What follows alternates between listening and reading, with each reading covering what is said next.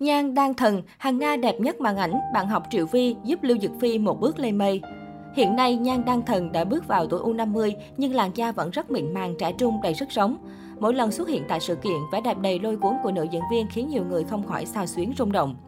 Hàng Nga đẹp nhất màn ảnh.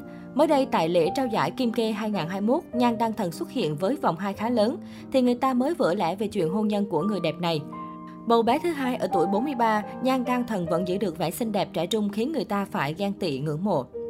Nhan Đan Thần sinh năm 1978, từng là sinh viên Học viện Điện ảnh Bắc Kinh cùng khóa với Triệu Vi, Trần Khôn và Huỳnh Hiểu Minh. Trong khi bạn bè đều rất nổi tiếng thì nữ diễn viên lại tương đối trầm lặng. Người đẹp chỉ được xếp vào ngôi sao hạng B của làng giải trí. Thời đi học, Nhan Đăng Thần còn được xếp ngang hàng với Triệu Vi, được ca tụng là một trong ba bông hoa vàng của Bắc Điện. Ngay cả Trần Khôn cũng từng nhận xét về dung mạo của cô như vậy, Nhan Đăng Thần thuần khiết. Thậm chí năm 1998 khi vẫn còn đang ngồi trên ghế nhà trường, Nhan Đăng Thần đã được chọn làm nữ chính trong bộ phim điện ảnh Bearing Father to School. Nhan Đăng Thần thường được đóng khung trong những vai diễn hiền lành, dễ thương, kém bứt phá. Sau đó khi tham gia các bộ phim như Đại đường tình sử 2001, Cánh cửa đối diện 2002, Chuyện tình nàng tinh vệ lấp biển 2005 thì sự nghiệp của người đẹp mới tiếp tục có những bước thăng tiến. Năm 2005, với sự tham gia trong phim Bảo Liên Đăng với vai diễn Hằng Nga, Nhan Đăng Thần đã được biết đến rộng rãi. Vẻ đẹp thanh cao thoát tục của cô nhận được rất nhiều khen ngợi và được coi là một trong những nàng Hằng Nga đẹp nhất bằng ảnh hoa ngữ. Cùng với vai diễn để đời, hình ảnh Nhan Đăng Thần càng trở nên tinh khôi. Trong mắt khán giả, cô như một viên ngọc không tì vết, xinh đẹp, tài năng, đời tư trong sạch, không scandal. Thế nhưng, Nhan Đăng Thần lại không hề muốn bản thân chỉ là bình hoa di động trên màn ảnh. Cô quyết định lột xác khi rũ bỏ hình tượng trong sáng ngọt ngào và nhanh chóng thay đổi thành một cô gái đầy quyến rũ gợi cảm. Đáng tiếc là Nhan Đăng Thần không phải là người có giả tâm lớn trong sự nghiệp, bởi vậy mà cô chọn Trần Hạo, nam diễn viên kém một tuổi và kém cả mình về sự nghiệp để kết hôn.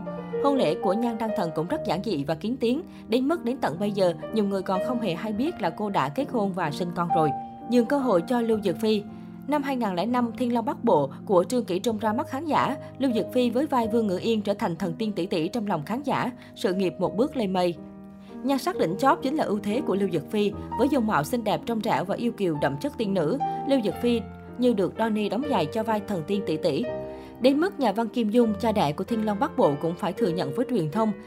Gặp Lưu Dực Phi, khán giả mới hiểu được tô miêu tả vẻ đẹp của Vương Ngự Yên chân thật đến mức nào. Ấy vậy mà theo một số nguồn tin cho biết, vai diễn Vương Ngự Yên của phiên bản 2003 này lẽ ra thuộc về người khác, đó là Nhan Đăng Thần. Năm đó, nhà sản xuất Trương Kỷ Trung tuyên bố casting vai Vương Ngự Yên, có rất nhiều sao nữ nổi danh đăng ký, trong đó Nhan Đăng Thần là cái tên nhận được nhiều sự ủng hộ của khán giả nhất. Bởi khi đó, Nhan Đăng Thần đang là một trong những mỹ nhân cổ trang nổi danh nhất hoa ngữ. Cô từng là Dương Phi của Đại đường Tình Sử, ứng tiểu thúy trong Trình Dạo Kim, thi bội trân của ngón tay vàng, tố nữ trong Nàng Tinh Vệ lấp biển.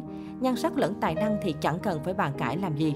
Tuy nhiên, sau khi vượt qua khâu tuyển chọn cuối cùng, Nhan Đăng Thần lại nhận ra mình không hợp với nhân vật quá si tình này.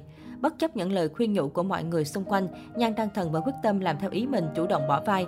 Cũng vì sự vắng bóng của Nhan Đăng Thần mà Trương Kỷ Trung liền giao ngay vai Vương Ngự Yên cho Lưu Dực Phi vì chẳng còn ai thích hợp hơn nữa. Nhiều người vì thế mà cảm thấy tiếc nuối cho Nhan Đăng Thần vì cô đã bỏ lỡ cơ hội vàng để nổi tiếng.